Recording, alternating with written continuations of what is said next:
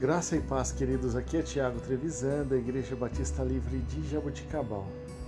Vamos para o nosso devocional 721. Texto de hoje, 1 Tessalonicenses, capítulo 4, versículo 9.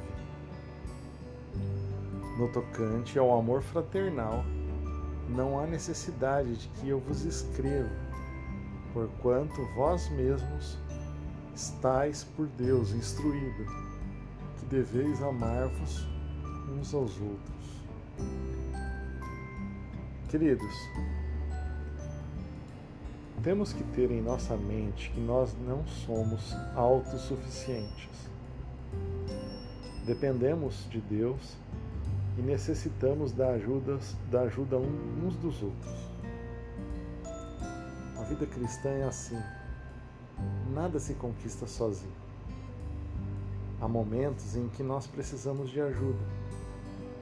Daí a importância da comunhão e de estarmos perto uns dos outros. Um amigo de verdade está ao lado nas batalhas, em oração e não somente nas comemorações. Pedir oração é um exercício de humildade. É reconhecer que não se conquista nada sozinho Aceitar uma mão estendida não nos torna inferiores. Receber ajuda faz parte da vitória e não da derrota. Até o apóstolo Paulo, que escreveu mais da metade do Novo Testamento, pedia constantemente aos irmãos para que o auxiliassem em oração. Paulo sabia o quanto era custoso combater o bom combate.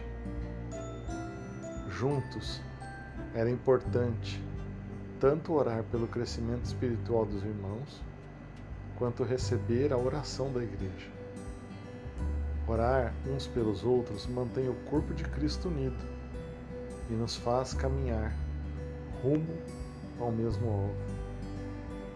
Que nós possamos criar sempre o hábito de orar uns pelos outros por irmãos, em especial aqueles que talvez nós tenhamos menos contatos durante a semana. Estar acessível aos irmãos, estar aberto a ouvir, entender quando somos solicitados e orarmos diante de Deus pela peleja do nosso irmão. Nesses últimos dias, tenho sido constrangido pelo amor recebido de muitos.